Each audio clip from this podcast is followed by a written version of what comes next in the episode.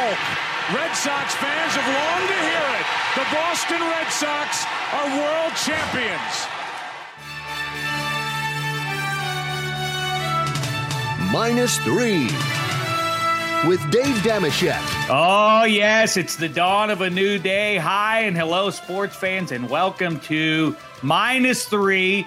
Like I say, it's the dawn of a new day here on the show. I encourage you, though, to go back to just yesterday and listen to my conversation with Mark Kaboly from The Athletic. We chop it up, but good on Ben Roethlisberger, the Pittsburgh Steelers, the Steelers fan base, largely very upset about their uh, the the first ballot Hall of Famers return. And I understand the reasons behind it. That's not the snark you hear in my voice, or perhaps it is. Either way, um, whether I'm pro Roethlisberger in 2021 or not, we'll get to the bottom of all of it. Try to make sense of the uh, arithmetic involved in uh, in uh, the the cap and fitting Roethlisberger and some other players in under it for the coming season and future seasons. Go back and listen to that one. Anywho, enough about that. As usual, we're presented by FanDuel Sportsbook. Make sure you're tuning in all season long, whatever your season is, for the exclusive offers and odds boost. FanDuel, more ways to win. And of course, when you're making those bets, do it. FanDuel.com minus three, the word minus, the number three is how you do it. And of course, follow along on Twitter at minus three pod. Enough of all that. Let's jump right into it. Eddie Spaghetti is along as always. He's wearing his uh, tri state loyalties on his sleeve, literally and figuratively. I, of course, focus on uh, the great state of Pennsylvania, the uh, the Commonwealth, and now joining the show at the end of every week. We're so excited, you see, for the sports weekend that we don't even wait for the weekend to arrive to start celebrating it. We're about to tell you the best bets, the best games to be focused on in the Northeast for the coming weekend with our pal, our old pal, and now your new pal. He is Kevin Hench. What's the poop fella? One of the Whoa. great, one of the great oh. writers in in show business. One of the great, perhaps the deepest sports mind that I've ever come across, and that's saying quite a thing. How are you, Hench?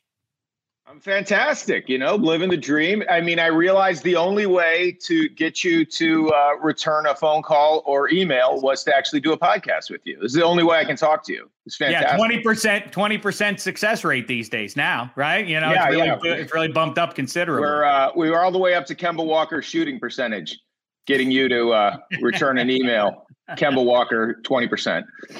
All right, Kevin Hench and I met 20 years ago, and um, we we joined forces with uh, with cousin Sal and uh, some other fellas. We uh, we all worked together. It was my, it was right when I got to Los Angeles, and it was on a Fox Sports um, quiz show called Sports Geniuses, and I got the gig, and I was over the moon because I had just moved to LA, and I got my first writing gig and I thought this is this is really the sweet spot for me because you need to get writing credits in um, in Los Angeles if you want to make a go of it. And so I got my first gig, and I thought this is perfect because um, it's a sports trivia show. After all, they're they're saying the producers are saying they want it to be funny.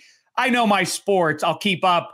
And and I'll certainly be the funniest guy in the room, right? I mean, I was a bunch of sports oh nerds. How, how's that? I within 20 minutes, I uh, I was wetting myself and making plans to just return to the East because there was no way I was going to be able to hang.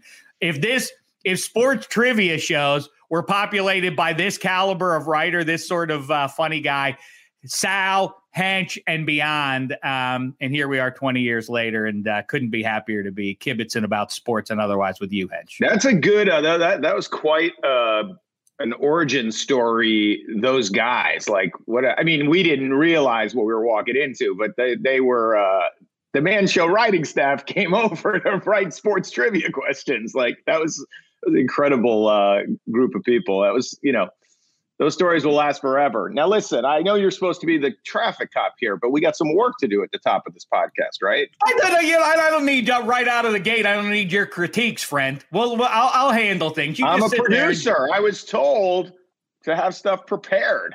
Okay, let's get into it then. But then I want I want the audience to get to know Kevin Hench a little bit. Of course, the thing you know about him more than anything else. Well, let's see. Too Eddie Spaghetti, you're the you're going to be the audience in this one.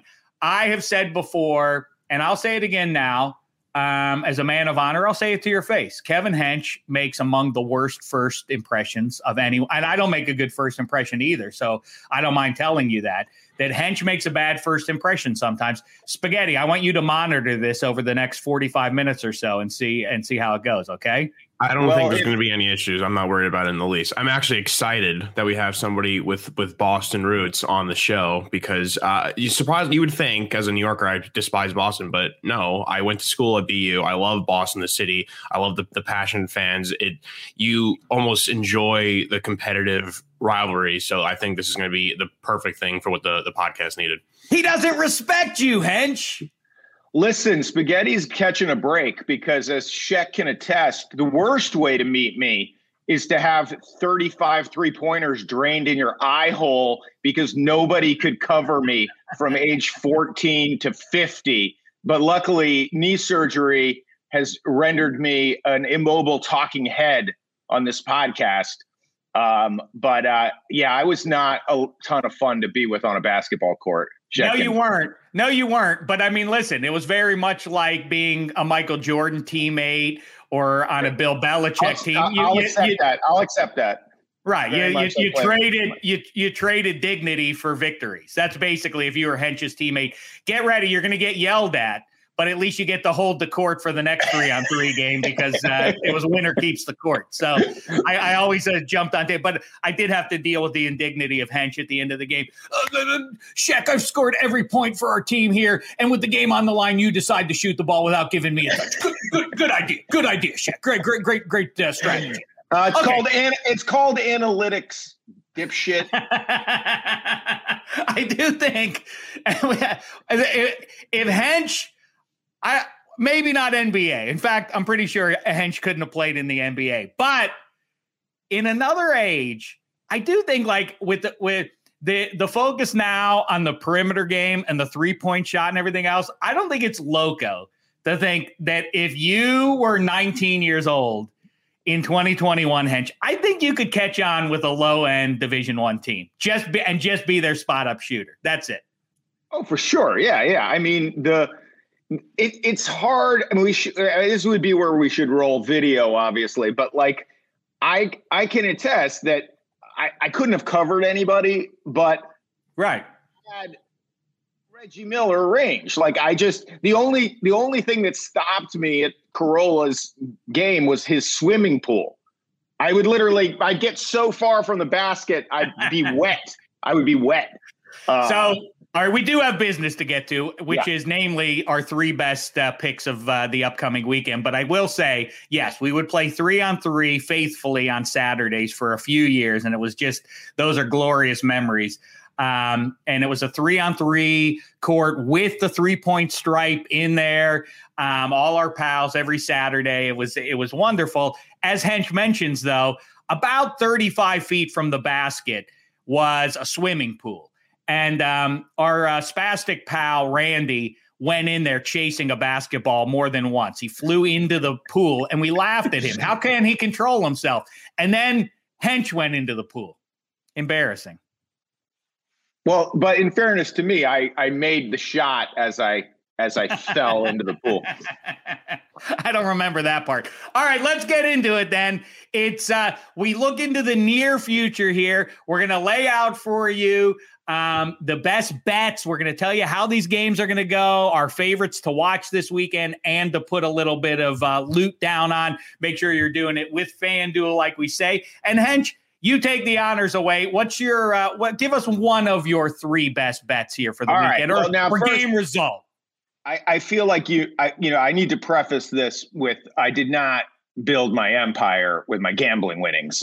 Uh, I think everybody should know, as you know from having been in the ZFL with me for for over a decade, uh, not always finishing at the top of the picks list. However, uh, I will give I will provide my rationales for these for these picks. All right. Okay. So wait, are you are you out of the gate now saying to the to the audience like, don't listen to me? No, or no, what I, is your challenge like just whatever I say, go against it, and you'll be a winner? Well, that you know what I'm saying is here's my rationale with the caveat I'm fucking terrible at gambling. That's you know whatever. Do what do what you want. Do what you want. But This this sounds like a good reason. And by the way, you, you nobody's nobody's smarter than Vegas. So everybody who pretends, you know, who's smarter than Vegas? Nobody. So, but this seems like a good rationale. Okay, Friday night, Rangers money line against the superior Boston Bruins. Why? Why you mm. say? Okay, that's gonna that'll be a good return on that game because the Bruins play the pesky, annoying Islanders Thursday night. And I just feel like on a back, if you're going to play a back to back, the Islanders aren't great. They're not a contender, but they just, they play, they come at you in layers. They skate, they skate. It's just an un, it's an unpleasant 60 minutes. So I think the perfection lines legs are going to be a little heavy. Uh, I think Zibanejad is coming. He had two assists against the Flyers Wednesday. And, you know, in a one nothing win earlier this year, Tuukka stoned him twice on breakaways. And I say he pots one Friday night, Rangers beat the Bruins. I like the logic behind that. Um, spaghetti, why don't you uh, why don't you give us one? Well, that's uh, pretty funny because my my show bet um, of this weekend was going to be the Rangers Bruins, but I had it the other way. I I said I was to I would pick the Bruins in this one, and my reasoning is basically because of the Rangers' injury issues as of late. They have K'Andre Miller on the, the COVID list, Kaapo Kakko on the COVID list, Jacob Trouba out four to six weeks. Uh, Artemi Panarin, which we could talk about for an hour, is is still on his leave, and uh, they did lose that game to the to the uh, the Flyers, and it could have been a lot worse. But luckily, Chris Kreider put the team on his back, got a hat trick. But what's funny about the game versus the Bruins earlier in the season with, with the Rangers is they played them really well, and the Bruins are by far the cream of the crop in the whole NHL. I believe NHL.com even Ooh. has them as the number one uh, overall team in their power rankings. But the Rangers played them so well that even Tuukka Rask was skating off the ice, thinking that they lost the game um, when they were going into into overtime, and obviously they lost the game in uh, in overtime. Uh, so this one, just due to the Rangers' uh, lack of their full like roster as of now, and just the Bruins just being a dominant team, I think the Bruins will win this one. But I'm a little a little bit shaky on this one because they did play them pretty well. But that's why it's well, it's exciting. This is right out of the gate, head to head. See, yeah, this is this is going to be the beauty of what we get the kibitz about. Boston, New York City, and Pennsylvania, all going head to head. On Saturday, it's Embiid v. Drummond. It's uh, the Sixers v. the Cavs. I'm saying Embiid under 25 points. There are very few matchups against Embiid that uh, probably drag him down or scare him at all. I think Drummond is one of them, so I'm going under on Embiid and that one. And then Saturday, it's those same Islanders and the Pittsburgh Penguins hooking up there. I'm going to give you the Pens uh, on this one in a tight one. I hate the way the Islanders play. It makes me sick to watch it. I hate that this team is going to make the playoffs. They're going to, though. By the way, my big prediction that I've made earlier, and I'm going to say it again to you now. The one team in the mighty Mass Mutual that is going to be on the outside looking income playoff time that I'm pretty sure of among the heavyweights, it's the Washington Capitals. They're old. They're not going to be the, the, idea that they can just bang every other team in the league, beat them up, and wear them out. They're the old guys. They're the ones that are going to be worn out by season's end. Um, I'm going to take the Penguins by a goal against the Islanders on Saturday. The Pens of late have had the Isles numbers, and the way Tristan Jarry's playing, I like that. That's a major, obviously goaltending major for everybody, but the way the the Pens like to play it, if uh, they're backstopped like that, I really think they suddenly become one of the top three teams in that division. Well, Shaq, as you disparage the uh, age of the Capitals, you you should know that Russian machine don't break. Uh, unless he supports Navalny and democracy in the Russia. Bread man. What about the bread man, Edge? Yeah, no. That's when you. That's when you suddenly you break when uh, you say something bad about uh, Putin. He's a lovely guy. He's a lovely guy. Uh, all right, my my next two picks are uh, both NBA. Um, you know, we're a little hamstrung here with the actual number, obviously, but you know the I don't the books can't keep up with the Nets scoring. And I think Saturday against the Mavericks, who play no defense, is a is a perfect over for the Nets. Uh, the Nets will go over in that game. And and the crazy thing, I mean, I will get into it o- over the course of the spring, but like. I, I was in the uh, kind of uh, old school camp of like, that's not going to work. That can't work. There aren't enough basketballs. Joe Harris just stands in the corner and gets an open three pointer, whatever James Harden wants him to. Joe Harris is living my dream you just stand here and shoot threes and no one's ever near you because these guys can't be guarded. So you just hang out. Anyway, they can't hide Luka on he can't cover any of those guys, and he'll be too bored to stand with Joe Harris in the corner. So the Nets will go over Saturday, and then and then Sunday, um, the Knicks the Knicks money line against the Pistons at Detroit, and my guy Julius Randle. Um, you know, obviously as a as a Celtic fan, I'm suffering right now. But one of the, the great uh, pending injustices of the season is that everybody has already given Jaylen Brown the most improved player award. And, you know, he's having a good season, but it's resulted in the Celtics being much, much worse than they were last year. Julius Randle's numbers are actually, if you go line by line, shooting percentage, uh, rebounding, Julius Randle's a more improved player than Jaylen Brown. And it's actually translated into the Knicks being a better team. I mean, what's what's the point of Jaylen uh, increasing his his scoring percentage twenty five percent if all it means is the Celtics lose a bunch? And I love Jaylen Brown, but uh, Julius Randle is the most improved player in the NBA, uh, and not just because I have that at long odds to cash, but um, he actually is. Uh, and so the Knicks will beat the Pistons on uh, on Sunday. All right, good stuff from Hench there. Spaghetti, bring it on home. Well, that was uh, the the Knicks Pistons was my best bet of the weekend as well. I mean, they're the Knicks are playing a tougher Indiana Pacers team uh, the day before, and then they're on the road first the Pistons, but the Pistons are in last place. I mean, they, they're they're trying to move Blake Griffin. They're they have like nine wins. They're a total mess. Even Jerami Grant, as good as he's been this year, probably an All Star snub. Uh, it's just not enough to beat this Knicks team. I think they're going to blow them out. And then my other best bet, going to go back to the Mass Mutual and uh, Flyer Sabres.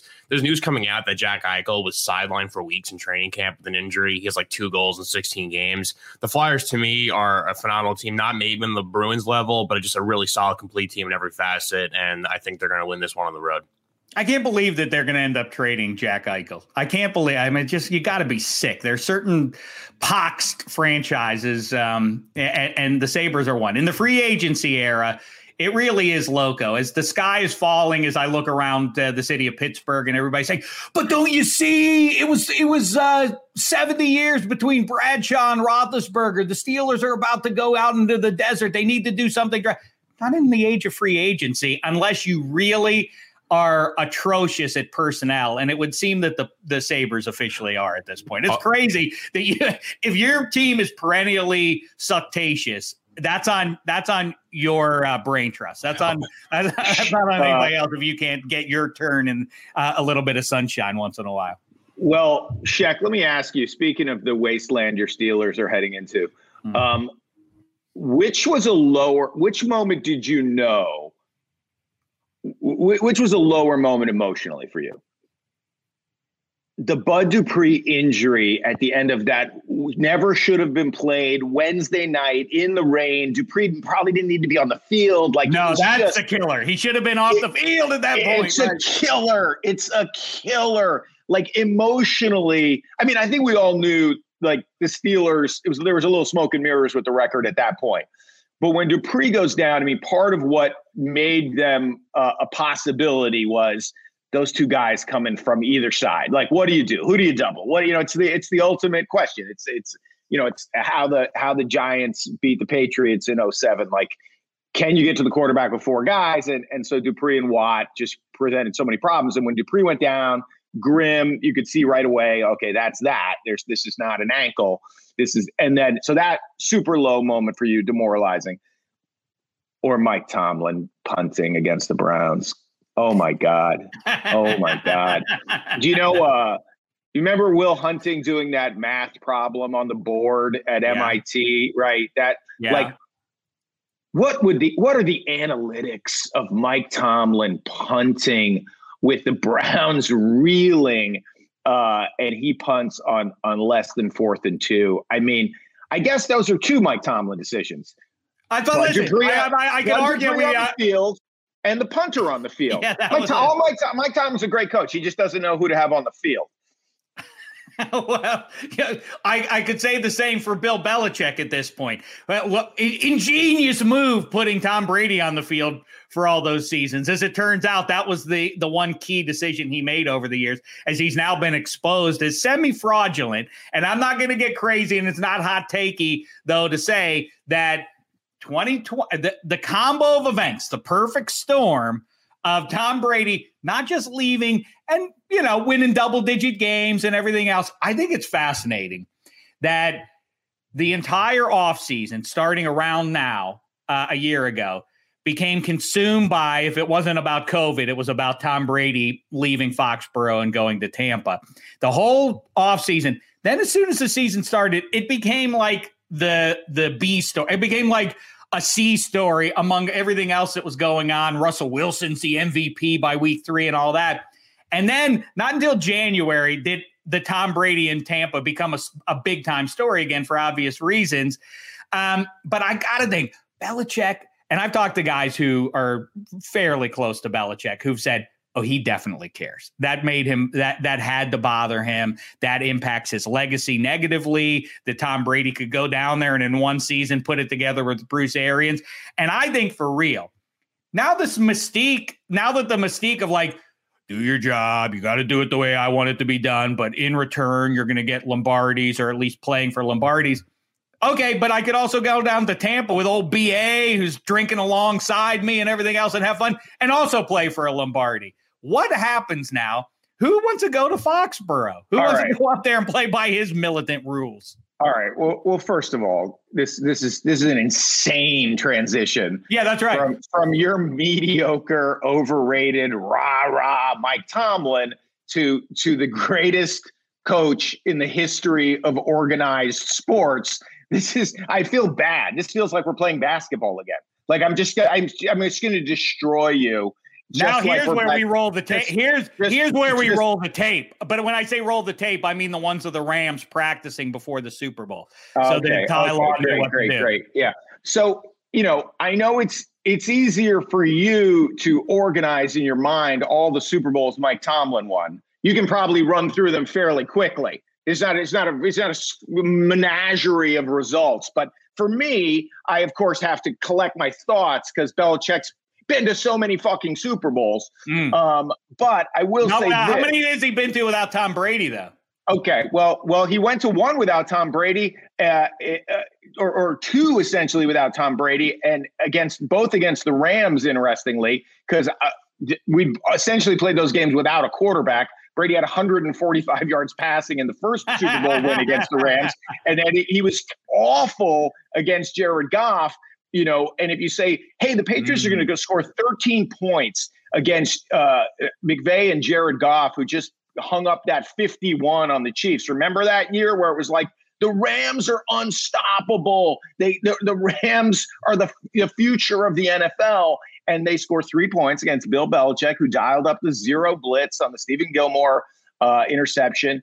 Um, and then, of course, the the the, the, the original uh, Belichick genius was when he stopped the greatest show on turf. I mean, we could go back to the Giants, obviously, too, but stopping Jim Kelly and Thurman Thomas. But you know, he he nobody could stop that that Kurt Warner Rams team, and then Belichick's defense scored as many touchdowns in that game as Tom Brady's offense. So like I, I'm my heart is so big and my trophy case is so wide that I have enough love for both Tom Brady and Bill Belichick. But this idea that Brady's success with better weapons in Tampa Bay is somehow an indictment of Bill Belichick is insane. It's nuts. It's crazy.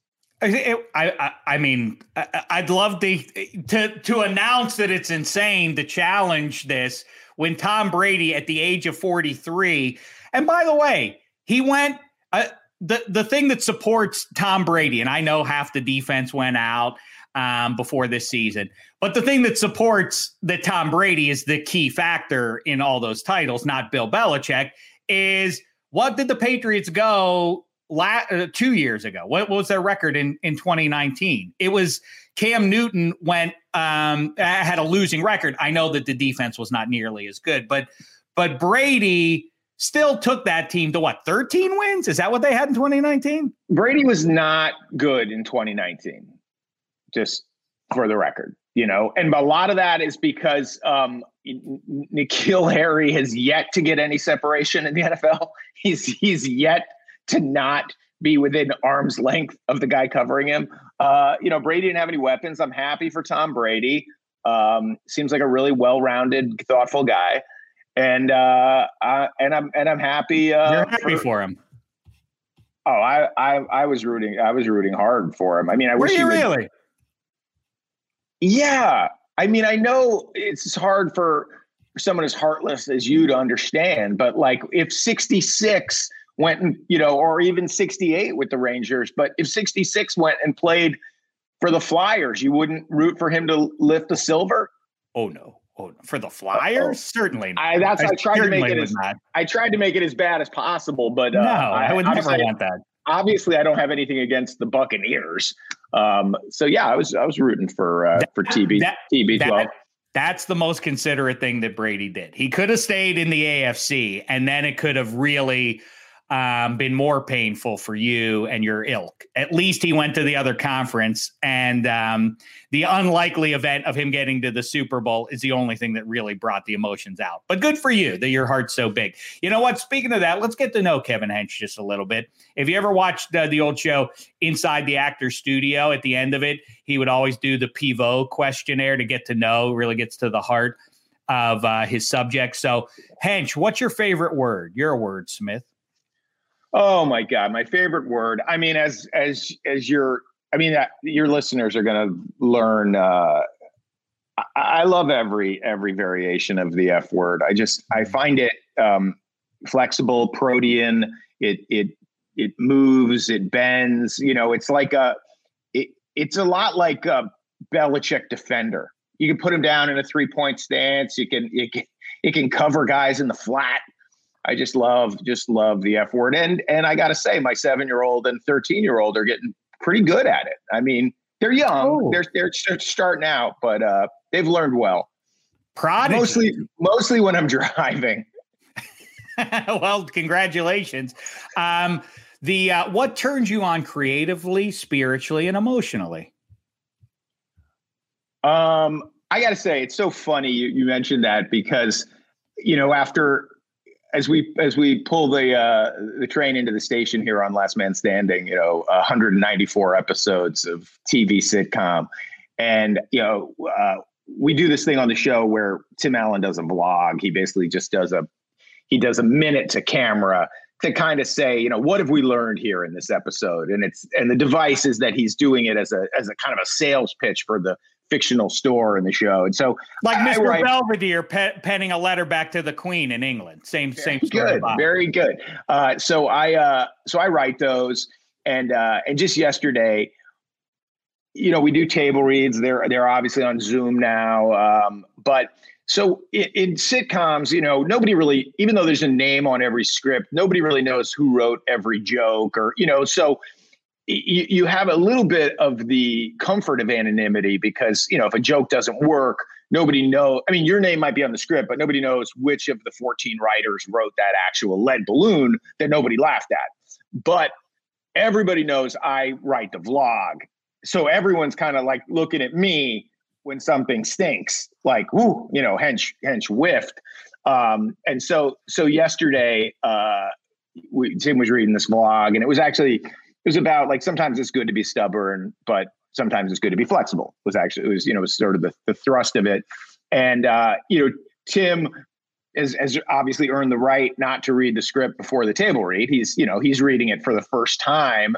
Uh, so even after all these episodes, I still pucker a little bit when I'm watching, you know, the the the founder of the feast, the, the you know the, the the king of of sitcoms, read my writing for the first time in front of the studio and the network and the, the assembled. And so when I see him get like a half a sentence ahead and get delighted, like I can see him get being delighted by the discovery of the joke of where I'm going. Um, you know, obviously it's a huge relief to not be embarrassed, but I'm still, uh, you know, so you know, to see something you write work you know, I mean, you knew this from the Man Show. Like anytime, like you know, Jimmy or Adam, or you know, you know, something you wrote worked and delighted the host or the star. You know, that's your job, kind of. And and the thing with Tim, and this was true. I Jimmy never, uh, just a, po- a point of record, I, I never actually had that experience. No, no, you, of course you did. Of course you did. But uh, you know, and the thing about stars is comedic stars. Like you know, if you wrote something that Jimmy really liked or, or Adam really liked or, or Tim likes, that the if they like it, it's going to get laughs because they'll they will invest in it and right. they have that special sauce that just goes, oh, they like it, so you're going to like it, and uh, and so so that creatively, that's still, um, you know, I was kind of surprised yesterday specifically because I was like, wow, this still delights me when he's delighted. You know, it was, was kind of it was sort of nice instead of just being a you know grizzled old cynic pronounce the words right, actor. Good for you. It's the same thing as the curmudgeons that cover sports for a living. I'm sorry that this job is wasted on you, that it's such a pain in your butt to, to have to toil like this. this is, uh, guess what? You're cheating life. If you're getting to crack wise or talk about sports and you get money for it, that's that counts as cheating life. So uh, so get on board or go away one of my like you know just one of those don't don't meet your heroes stories but like part of my origin story was i i wrote sports for a small well there were all the papers in new hampshire are small but i wrote i wrote for the valley news in west lebanon new hampshire and you know i had a great editor named don mahler and he was like you know, whatever I was up for, he was like, we'll figure out a way to make that happen. And I, I would like to, every homestand, I would like to go down and do a feature on the Red Sox, you know? So yeah, I got my press pass and I'm going, I'm, I'm in the press box, you know, at, at 21 years old at Fenway, I'm covering the Red Sox. Like this is number one was like playing shortstop for the Red Sox. And this is like, I can't believe I'm this close to, to my dream. And I walk into that press box and it's like, fucking Dan Shaughnessy and and just a bunch of like miserable like wow.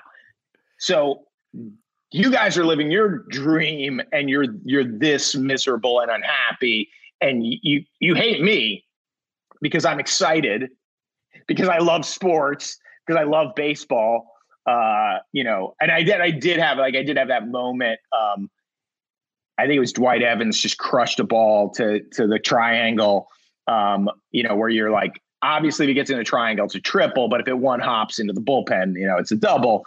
And I just like pounded the table or something. I was like, oh, well, you know, and then and then I got a firm talking to for, uh, for, for rooting in the press box. I've been spoken to as well for showing my emotions at the Super Bowl, Super Bowl 45 against the Packers. I was scolded for uh, for for daring to bleat joy.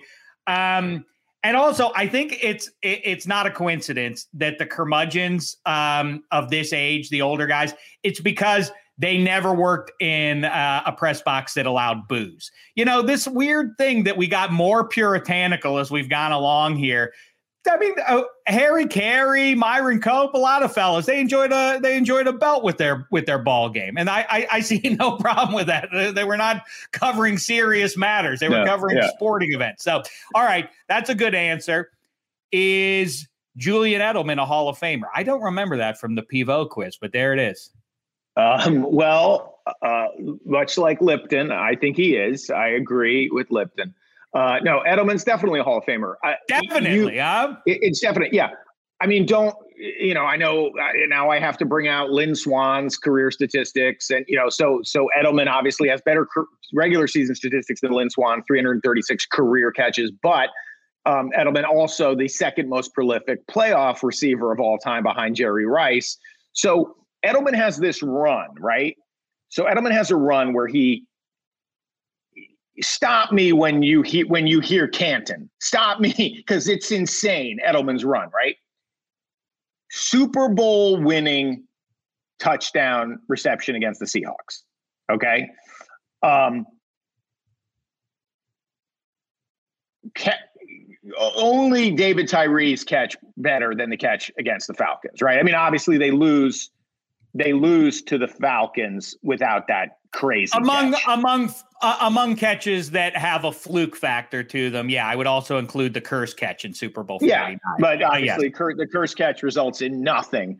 Right, um, I'm good. Uh, and and so so so that's two Super Bowls. And again, I know it's hard for you because you were a kid in the '70s, so you're not used to you know your team winning lots and lots of Super Bowls like like the Steel Curtain did in the '70s. But um, and then and then he and then to top it off, uh, MVP of the Super Bowl against the Rams.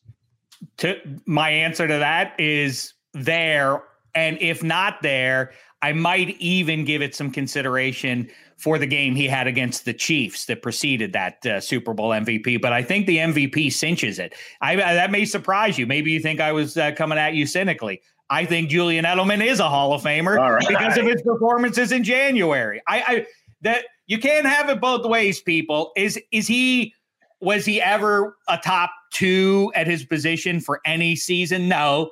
But the the other side of the argument for Hall of Fame is can you tell the story of pro football without this guy? No, you can't without Julian Edelman. He has made so many essential plays as a part of the, this millennium's greatest dynasty or whatever you want to, uh, however you want to uh, call it. I don't know the two guys, Belichick and Brady, define dynasty, but however you want to, um, what, whatever you want to call that. Yes, Edelman is a- a- essential in those playoff runs. Yes, he's a Hall of Famer to me. Spaghetti, by the way, do you agree? That Julian Edelman's a Hall of Famer? Yeah. I don't know. I mean, it, it, may depend on his class. No, that's it. You answered. That's it. That's all. He just wanted. He didn't want to. He didn't want to hear you expand on your wrongness. Uh, is Wes is Wes Welker a Hall of Famer? Well, let's go back through the difference between those guys. Let's count Wes Welker's rings. Good Christ, spaghetti no, Wes Welker's not a Hall of Famer. The guy with lots of Super Bowl rings is a Hall of Famer. I uh, if if Julian Edelman was if Edelman was a Detroit Lion for his entire career, it's just like I, I, my thing is that you put Julio Jones on the Patriots. It's like eh, come on. Oh my I God! I don't, oh know, know what that yes. even means, spaghetti. Yes. If if LC Greenwood if LC Greenwood played for the Lions, if Mean Joe Greene played for the Lions, if Jack Lambert played. Hall for, Famer. No, no.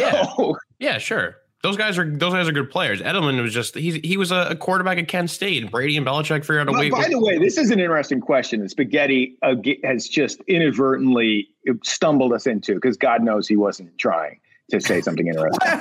Spaghetti, uh, are you keeping up on this first impression? I'm I'm I'm, I'm, I'm ready to um, listen. Ready to listen. Okay, no, but because because because Jack Lambert on the on the Lions made me think of this. Dick Butkus's entire career, everyone just accepted, like, oh, this guy is the greatest linebacker ever played. This guy's a badass. Like, look at the Chicago Bears records during Dick Butkus's career, and you're like, what impact did this guy have on the field? It, they lost year after year. They were terrible. And it's like he had a publicist. Like, what if your middle linebacker is just trudging off the field after loss after loss after lopsided loss. Like what? I mean, you know, it's like Ray Lewis obviously is essential to the success of this this Super Bowl winning franchise. And like you can't. I mean, that for me was almost like a discovery. You know, uh, where you're like, you know, remember Shek? We used to have those big books. You'd look through the the actual yeah, physical right, right. book of of a guy, and you'd be like Dick Butkus, and you'd be like, what they they never did anything. I, I, you know I thought this guy you know ruled the earth from his from his linebacker position. But uh, so I would say it, it, maybe Spaghetti's right that Lambert you know was good enough that he could fall into that Butkus position of even if the Lions had been terrible you know, I mean, you can it. butterfly affect those things, and some guys, wh- wherever you drop them, they would be a Hall of Famer. Dan Marino very likely would have thrived in hindsight, but it's not as though everybody knew that before the draft. But after the fact, I think, it, it, ironically, he's probably the guy you would point to and say, you could drop him onto any team, and and that team would have uh, would have been great. Well, um, I definitely, I would definitely agree that he he could have won as many Super Bowls with anybody else. Oh, stinker. Um, but yes, Julian Edelman on the Lions, he wouldn't have been a Hall of Famer. But you know, also Steve Kerr, how many rings did does he have?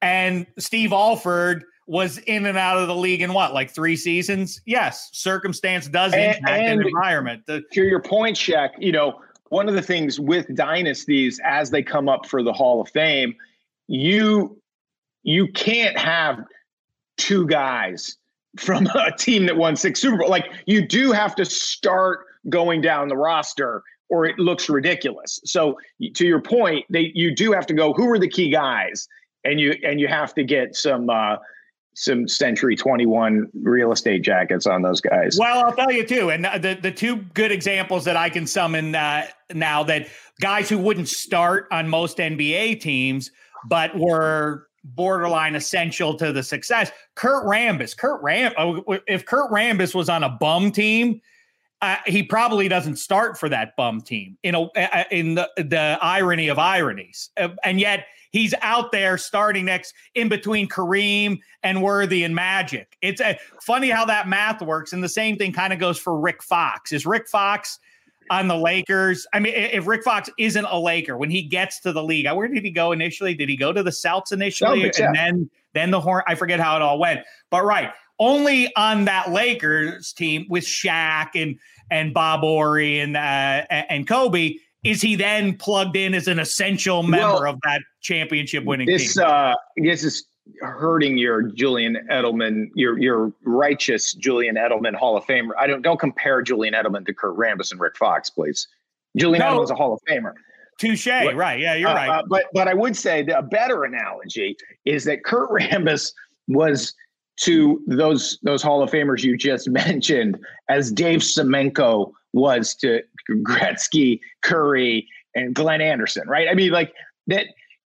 Rambis was basically uh, a non-basketball player who was just out there to go. Uh, you will get low bridged going to the basket if you mess with with uh, with Kareem. Uh, and and you need. I mean, it is interesting. You do need a guy who doesn't care if he touches the ball, and he's going to do all the scrappy, dirty work um, as as Rodman uh, perfected. I mean, you know, Rodman, the, the best of all time at uh, what are the crappiest jobs available out here? I'll do that. That's all. exactly right. I always felt like, on one hand, I appreciate that a guy understood. Listen, this is how I make millions of dollars if I'm willing to be a two dimensional guy like this. On the other hand, if that's all you're doing, I think the, the the praise gets a little outsized. With well, Dennis Rodman wasn't looking to to do anything other than collect rebounds and, and, defend. He was he was nothing on the offensive end. So of course he was a it's uh it, it's a little unfair to everybody else who he was competing with on, but on, it, on but level. it tells you when you look at the rings it tells you how essential it is that those jobs get done by somebody and i want to transition now to a to a current situation that is being underreported. I've never here, considered though. But, I've never considered that Kurt Rambis, basically as the hammer of those Lakers teams, took his look. I wonder if he literally took it from the Hanson brothers in Slapshot because he does look like the fourth Hanson brother. Anyway, go ahead. Uh, so Zion Williamson, not in the top 40 in the NBA uh, as of the top of this week in rebounding. And I I watched this guy play, and I'm like, he he's built to rebound. He's so wide and he's so strong, and he gets up so quickly that you just would think, you know, Barkley was a great rebounder, obviously physically the most most uh, similar. And I'm like, these rebound statistics, he's had games with two rebounds. Like he, these rebound statistics are really unacceptable for a guy with his athleticism and his size. And when you look at somebody like Rodman, who said like, I'm just going to love to rebound. Um, you know, Kevin Willis was taller, but these guys who go, I'm going to stay in the NBA doing this thing. It's a it's a will thing. It's a commitment thing. It's just like, and so when you look at Zion averaging 6.9 rebounds a game, you're like, that's unacceptable um, super freak athlete. And so then, so then you go, well, why, why is Zion Williamson not a, a good rebounder like that Rodman moment in the Jordan documentary where it's like he he knew where the ball was going to come off. Like he he actually stud like he wanted to know where to go to increase his percentage chance of every rebound. And it's like somebody needs to to uh, figure out how to get Zion into double digits because he's a much less effective player, even with the crazy shooting percentage um, around the basket, if he's getting seven rebounds a game, like that's that's not an acceptable number for for a physical freak like that. That that guy's got to be up around 10, 11. I mean, Danny Fortson was a much better rebounder than Zion Williamson. What's up? Danny Fortson. Good. To, you know what? That I, I, like you calling that out there. We, we're going to do a segment here because uh, Hench, as he mentions, uh, a long history, not just of being a diehard uh, sports guy for Fox Sports and uh, and otherwise, but also a high end uh, comedy writer. You're you're uh, no stranger to punch up. I think that's what we'll do. Uh, part of our righteous cause here will be to punch up sports. We love them, but they can be made a little bit better. And so we'll do all that. That's your first punch up. We'll offer it to you, Julius Randle. I mean, uh, Zion. Uh, we'll offer it to you um, that you got to start rebounding a little bit. Per That's will, my punch wanna, up. Give you're the rebound. devil, though. You're good cop, bad cop in it. I do want to say about the Pelicans those uniforms they wear, the all whites with the with the blue at the bottom, and it looks very much like the Washington Bullets. Okay, you get the, the uniform and uh, appraise on that. Let me say something about the the sartorial uh, Shek. What you don't care you know, about it? No, no, You're no, like no, no. You don't care? No, no, no. Um, what I will say. By the way, Heather walked through the living room. My wife Heather walked through the living room a, a couple weeks ago, and they were they were showing Miami Heat highlights on their court, and she had a seizure. It was she was like, "What the fuck is going on?" And I'm like, "I swear to God, honey, those are their uniforms. I swear to God, that's what these grown men play in night night in and night out." But uh, I, I will say this humbly, you know, when you started this with the uniforms and the matchups, and look at these this color combination and this classic look, and I'm like oh my God, Shek is Shek is disgracing himself. Like, who's gonna who's gonna have an intervention and talk to to Dave Dameshek about sports fans and what they care about and the uniforms? But much like you're you're revolutionizing the NFL with your overtime change that you drove personally, personal mm-hmm. campaign. Um, I think you've won the uniform battle. I mean, reputable, respectable people, not like us, but like Scott Van Pelt, you know, you hear it. You hear people commenting when they roll the highlight package on how good the, the uniforms look. So I'll tip my cap to you. You won that. Um, I never thought that that would take, but you know, people. I, I don't think fruit's going to catch on, but um, maybe I'll be proved wrong. I disagree. Again. I think I think fruit caught on several uh, centuries ago. I, I think I think human beings and fruit get along. So high in sugar. Watch it. Watch it, kids. Don't get tricked. all right. Well, first of all, that's the nicest thing you've ever said to me. So thank you for that. And two, one uniform question for a Boston fan. Well, two. It's weird that okay. the Red Sox continue with the Navy over the red, isn't it? It's a little bit weird. Two, um, it, it's sort of it's tracking like the Browns having more orange than brown in their uniform. But um, Pat Patriot or Flying Elvis? Oh, Pat Patriot. I mean, you know, you can't. It's your it's your first love. You know, it's your you, when you're you can't when you're a kid. No matter no matter how bad they were, that Pat Patriot is. Uh, they weren't that bad anyway. You had that fun. You had that fun '86 season with Rod Rust, Rod Rust, Dick MacPherson. Andre that's Tippett. Andre Tippett, the baddest looking dude out there on the field in his era. I loved uh, Andre Tippett. Uh, that's the correct answer, and they should return to the Pat Patriot look. Now, the the last question, because unsurprisingly, we had all these news items, we had all these things ready to talk about, and we can do any of those. Hench, I, you know, the world's our oyster here. Do you want to jump in on any topical stuff, be it Tiger's accident, uh, Matthew Judon's exchange with uh, Jamison Hensley, which is very interesting. I don't know if you've been following that one, threatening to release um, photographs of the Ravens beat writer for ESPN at a strip club for misreporting something about Matthew Judon's um, contract uh, situation uh, with the Ravens. I find uh, that a fascinating game to play. And I, well, well, go ahead. What do you have to say about First that? of all, just gentlemen's establishment. Can you just say gentlemen's establishment? Because I Classic. feel like there's a there's a disparaging in your tone. There's something disparaging there, but um, I, I guess. Uh, I mean, I'll jump in on anything. What what floats your boat? I mean, you know, uh, uh, every whatever we talk about right now is going to feel like an improvement over talking about uniforms. I mean, there's no reason for that. That you don't have to attack me. You just give me a compliment, and now I I realize that you were just patronizing yeah, me. I'm giving you another compliment. This next topic's going to be awesome. Grown we're, man, we're, grown man because, running around in a hoodie out on because we're not because uh, we're not talking about walking the catwalk in Milan. What do you think of the lines? I know it doesn't matter. I know you only look at it. This outfit? You only look at it night after night after night. How could you possibly have an opinion or any interest in uh, in in what they're wearing? The whole oh the whole God. game. All right, I'm oh not going to get into it, but you're crazy if you think that watching the see, Jets. Oh my God! Did you see Hector Camacho's shorts? Oh my God, those tassels. That's right. That's exactly Christ. That, directly impacts my ability Christ. to enjoy it.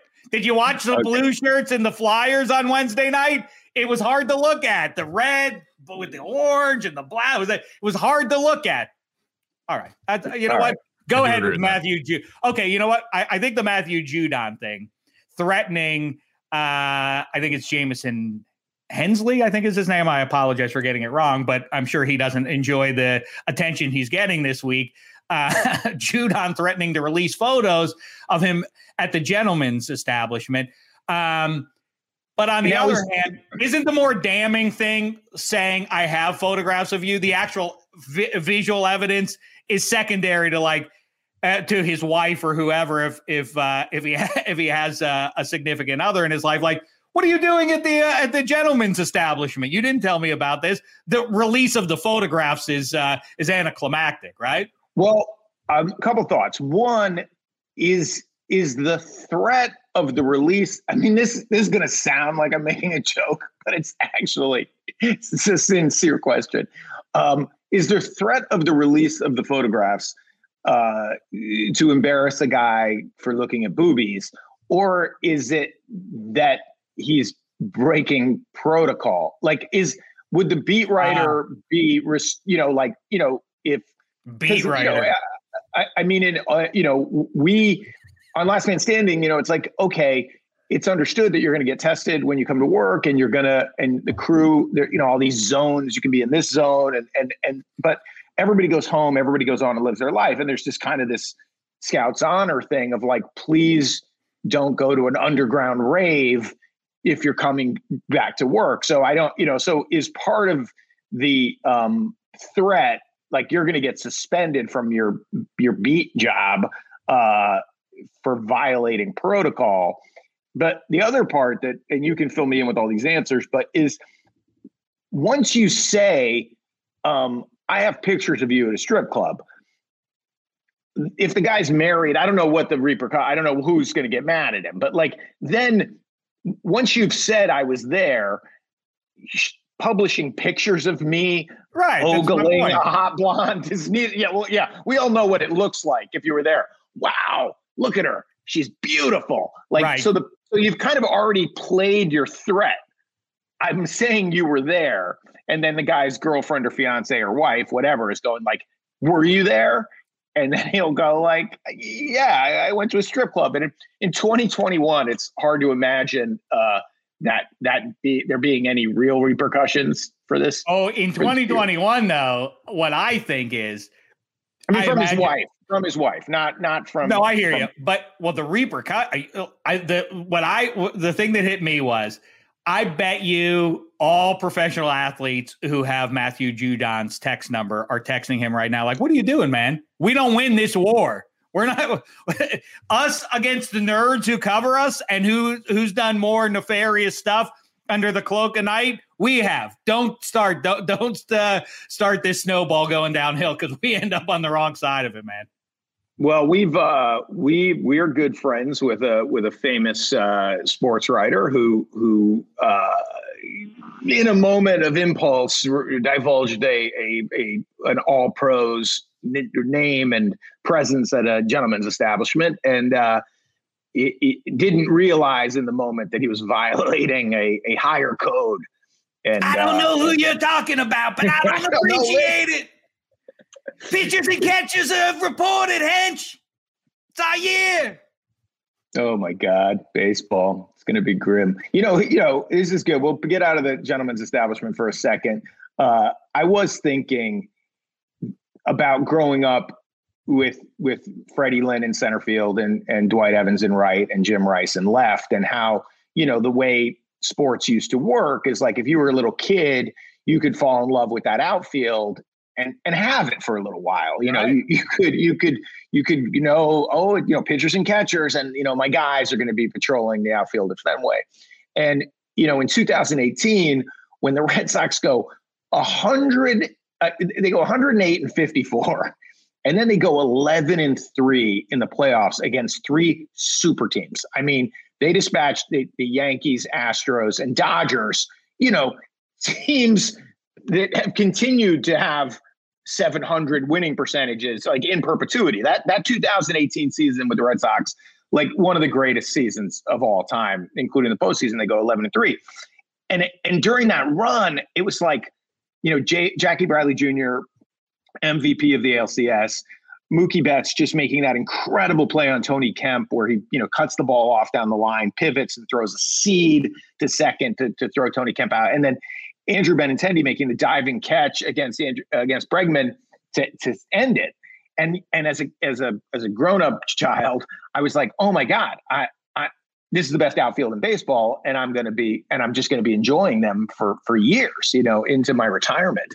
And uh and it's like, oh no, you're you're going to lose. It's all just all going to go away immediately. Like there's, there's no there's just no way to keep your guys. There's just no way. Like and and and I will say this about Mookie, who I love, and you know, um, and uh, you want you want good people to be happy beyond sport, right? You know, but if somebody is offered like if you and I live in Los Angeles, that is a choice we made. So it's very hard, and obviously, our, our, our aforementioned buddy also lives in Los Angeles. So it's very hard to go, how dare Mookie Betts choose to live in Los Angeles when he could suffer, you know, back home and and and we can live in Los Angeles and enjoy him playing for the Red Sox? Like it is, it's like a great point, right? The double standard. Yes, professional athletes are talking about two dimensional. We perceive them as two dimensional creatures. We do not allow them the same the same luxuries that we give ourselves. Um, listen, but if anybody, if any, everybody's going to pay you half a billion dollars to play right field, then the entire decision should be where where do I want to live? Where do I want to where do I want to hang out? You know, I so so um LA is pretty good. I I, uh, I enjoy it quite a bit. Keep, keep that down. I really do. I, I mean, I'll give you my whole hypothesis on why LA is fortunately for us because it'd be even more expensive, but um, that that people haven't caught on. But why it's it's willfully misrepresented by the rest of the nation. Well, we'll get into all that. We have so many things to kibitz about, as a matter of fact. Who's going to be the Patriots quarterback? What's going to happen with the Celtics? What's going down there? Are the Bees going to continue the mighty run in the mighty Mass Mutual? We have to talk about hockey. So let's just do that because we're going to do my we're to do uh, spaghetti and meatballs here in just a second to help the transition. I think I've got to say a very strong first showing. I'll leave it to Spaghetti to, to give the final grade. I think for the most part, Hench comported himself nicely, his, his mean spirited remarks notwithstanding. But here we go, Hench. Let's okay. lay it out here because we need to do it as early as possible so we can feel good about ourselves. The four teams in the Mass Mutual that will be playing in the postseason. Go. Spaghetti, prepare your list. All right. Wait, wait a minute. So give, give me the parameters a little. One, two, three, four. I want you to say who's going to make the playoffs out of the division. It's a it's a rugged division. The Devils and Rangers are not bad teams, but they're both tracking to miss out on it. The Sabres aren't going to make it.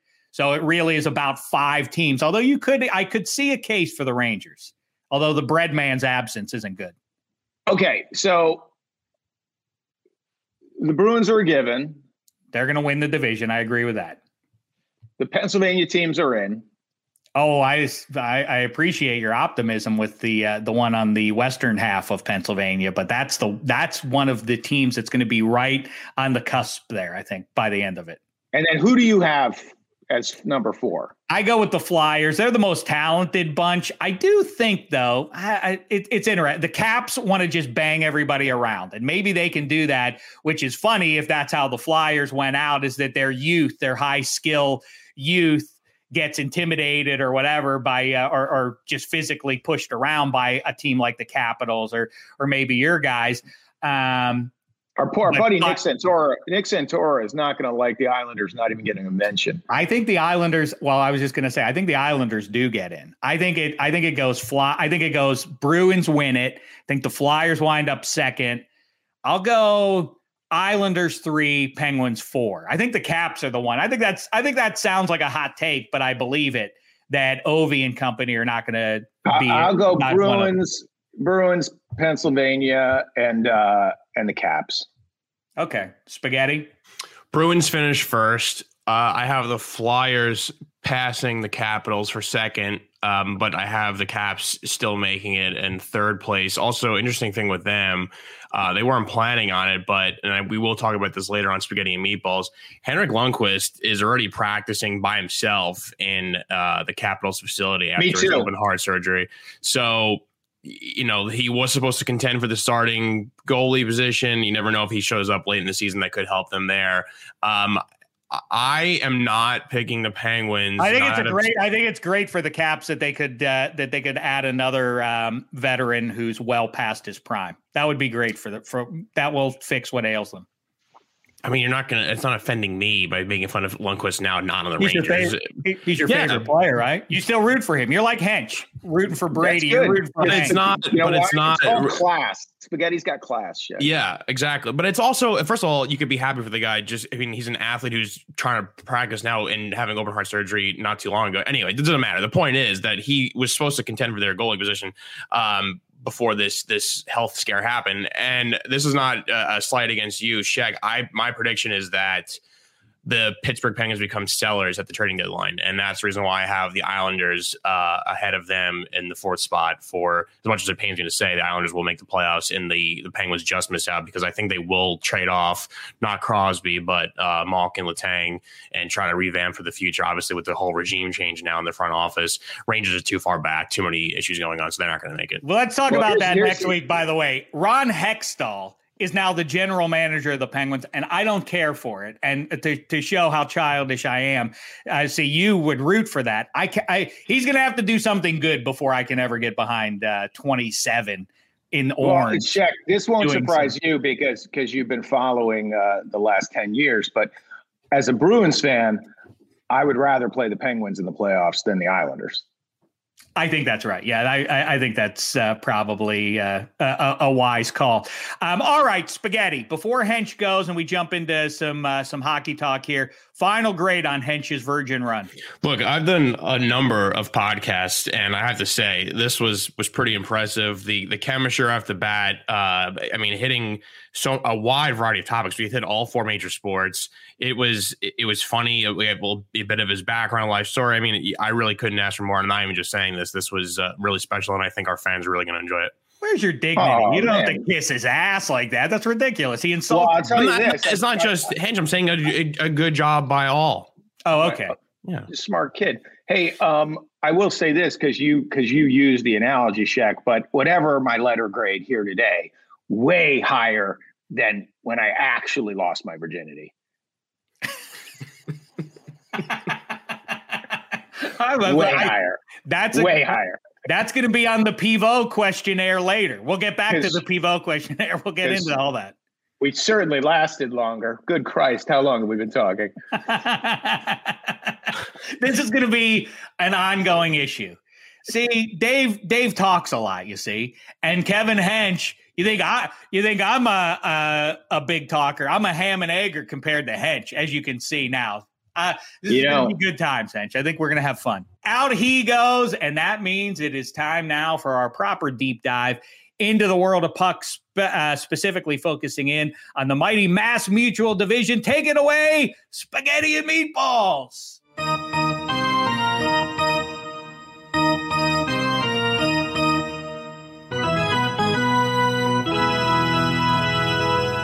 Right, we're back. Another spaghetti and meatballs. Eddie Spaghetti here with Mikey Meatballs and Meatballs. Quickly, I got to start this off by saying in this minus three episode, we picked our Mass Mutual playoff predictions, and I had your Islanders in the fourth spot, passing the Pittsburgh Penguins. Um, I know we have a lot to get to, but any quick thoughts? So you want to you want to praise me for for promoting your Islanders?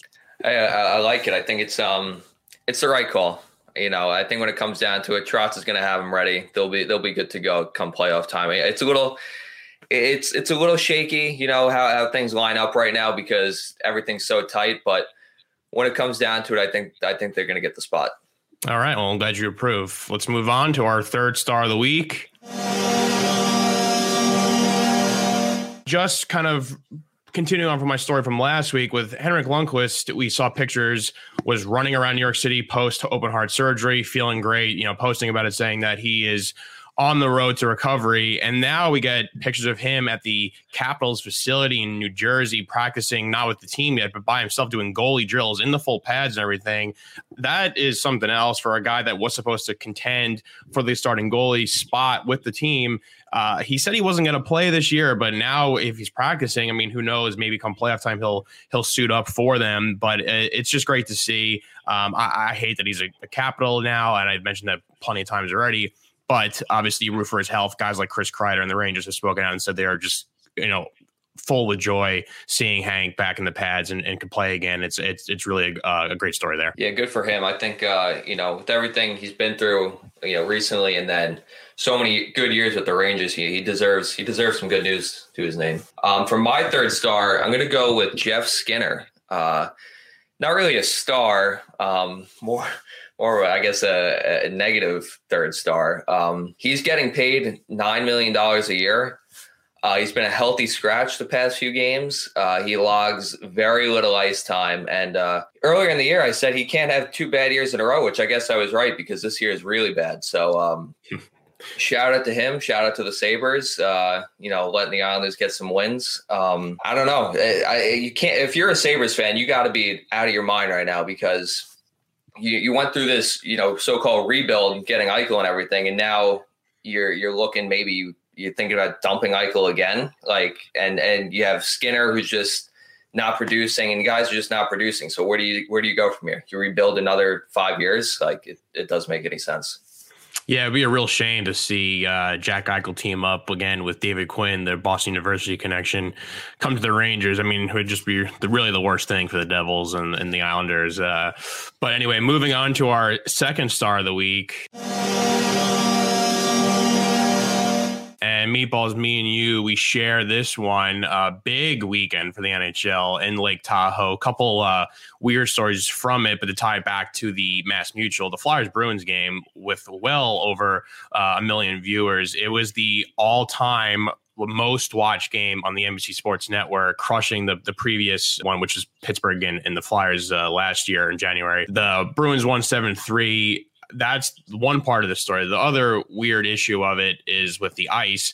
Now, obviously, California going to have a lot of sun they, I guess, didn't really think of it. They thought the temperature was going to be low enough where it wouldn't matter, but the ice got all mushy. Had to delay the game until midnight Eastern, uh, nine Pacific, which is, I mean, absolutely crazy. So there's a lot going on there. That being said, the the pictures and like just the video from that, like I know the famous one now is that kind of went viral was the Charlie McAvoy goal, and just seeing the mountains behind them with the lake and stuff. I mean, beautiful stuff there. I'm glad everyone across the nation is watching these games. But yeah, there has to be a better way to figure out, um, you know, what to do with this ice issues. If you're going to have these outdoor games, you got to find places that are much colder because during the daytime, it's you know, it is a desert. It's a weird, you know, California has a bunch of weird climates, but when the sun's beating down, it's it's gonna this is gonna happen. Yeah, I don't know. I guess Bettman just learned about the sun on uh, on Saturday when the, when the game first started, but I actually. I like the games at night. I think it looks better outdoors at night. I don't know mm-hmm. if that's just me, but um, I think it looks cooler. I think the jerseys look better at night with the ice and everything. But yeah, you're right. They definitely have to find um, a colder place to do this. Uh, there are plenty of places, you know, up north that, that could host these events. So sure, I, I think they'll figure it out. I think it's a great, it's a great, um, you know, it was a great thing for the NHL, especially with the numbers. Considering I think their deal with NBC is done after this year is it or uh, I don't know. But Yeah, upcom- yes. upcoming, they have to, to renew the contract. Now ESPN is looking into it, so hopefully these numbers we get to you know broadcast some of these these games a little bit wider. Yeah, and that game that I'm talking about was the Avalanche Knights game, which also was a very highly rated game. Um, Yeah. and the Avalanche won that game three to two. But yeah, it's supposed to start 12 o'clock local time. Uh, I know like the Landeskog tried to come back out, so his team was ready to go. The officials pulled him back out and said, "No, we gotta we gotta wait until the ice, I guess, hardens up there or whatever." But just uh, a, weird that was a weird story of it, but all, overall a great weekend for the NHL, and it it looked awesome. But uh, let's move on to our first star of the week. And this is a weird one, Meatball. I know me and you share this one. I mean, this is international news now, not just NHL news, not just Mass Mutual East news. Artemi Panarin, Rangers' best player, Rangers' leading scorer with 18 points so far in 14 games this year. The 29 year old has taken a leave of absence from the Rangers because of these a story that was pushed out by a uh, I guess like a coach from his time in in June back in 2011 an 18 year old woman in Riga Latvia. They said he had a physical altercation with. Now people have come out on his, the team that would play with him then and said that never happened.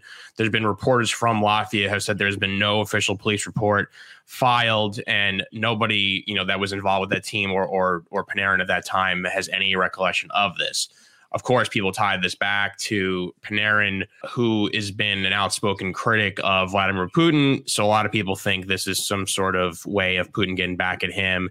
And unfortunately, the reason why he's taken leave of absence um, because he, uh, my guess is that he's extremely worried for his friends and family who are in Russia. Because I guess if if you're supporting Alexei Navalny, that's not going to be good for your well-being. This is a crazy story. You know, the Rangers por- portion of this doesn't really matter uh, personally. Like, you know, it's a weird year for them anyway. I'm not going to sit here and get upset that he's not playing. It's hurting the Rangers. You know, it's why they probably lost to the the Flyers, and they have a couple of tough games coming up. That doesn't really matter. What matters is his well-being, his family's well-being, and a, it's it's a very very strange story. What you have the uh, police force and people from Latvia. You have the leader of Russia, and then you have an NHL player and a team involved. It's just a wild story. I mean, I don't. I have really much else to say beyond that. It's just, it's just something I've never seen before. Yeah, I don't really have much to say on it either. I think it's it's kind of it's just crazy. I mean, I'm an Islanders fan, but you don't root for you know being like being a hockey fan. You don't root for any of the competition to Sure. be out. You know, you want to see the highest level guys playing, and I think you know for you as a Rangers fan, it must it must drive you crazy considering we don't really know what the story, the true story is. It probably it could be fake, it could be, and it could be real, but Mhm. it, the way things are looking, it doesn't look so. So I don't know. Maybe I, I don't think the NHL steps in at some point, but I, I do think there's got to be some uh, you know mediation between Panarin and the the Russian government or whatever, I guess, because they gotta they gotta figure this out. They gotta get him back on the ice, and Sure. it's just it's not a good look for anyone right now. Of of course, right when it broke, you just we want to make sure that if if he did do what was said or reported, obviously that that it's it's miserable, it's terrible, and it shouldn't have been done. Right now, uh, as of this recording, it seems like that is not the case. That it seems Right, like this yeah. is a false report, which is good, but. The weird part of this is there's plenty of NHL players who have also been pro Putin. Uh, you know, Alex Ovechkin is one that they've definitely shared pictures with together, and they've they seem friendly enough. So it's a weird very weird thing when you have guys in the in the league who are pro Putin, who's clearly just not a good guy in any sense of the word, and he's threatening the lives of Panarin's family and friends and himself. And now the Rangers are in the middle of this thing, trying to just try to take care of the safety and the well being of him. And is it's the weirdest story ever. Uh, right now, we still don't maybe know the full scope of it. Like I said, as of this recording Thursday morning, but this is what we know right, right now. I hope he's back soon. I hope that that he can do whatever he can to protect his family and friends there, and that nothing else you know harmful comes of this because this is something else. And then hopefully get Panarin back on the ice and could help the Rangers maybe make a playoff push here. But that really is the least of my concerns. This is just a, wild, wild thing to to see. Oh, tasty stuff as always. Spaghetti and meatballs. Muzzle tough to you guys, and uh, and great times with Kevin Hench there. We appreciate you following along. We hope you subscribe and download and share with your friends. We appreciate you doing that. Make sure you're making all your bets. FanDuel.com slash minus three. Once again, the word minus the number three is how you do that. Uh, also, make sure you go back and listen to the deep dive on Big Ben Roethlisberger and the Pittsburgh Steelers with Mark Kaboly of The Athletic. We'll be back with more Hooey and Applesauce for you. Two shows a week now going forward. Looking forward to that. Good times await in the meantime. Have a good weekend. And thanks so much, sports fans. It's been a thin slice of heaven.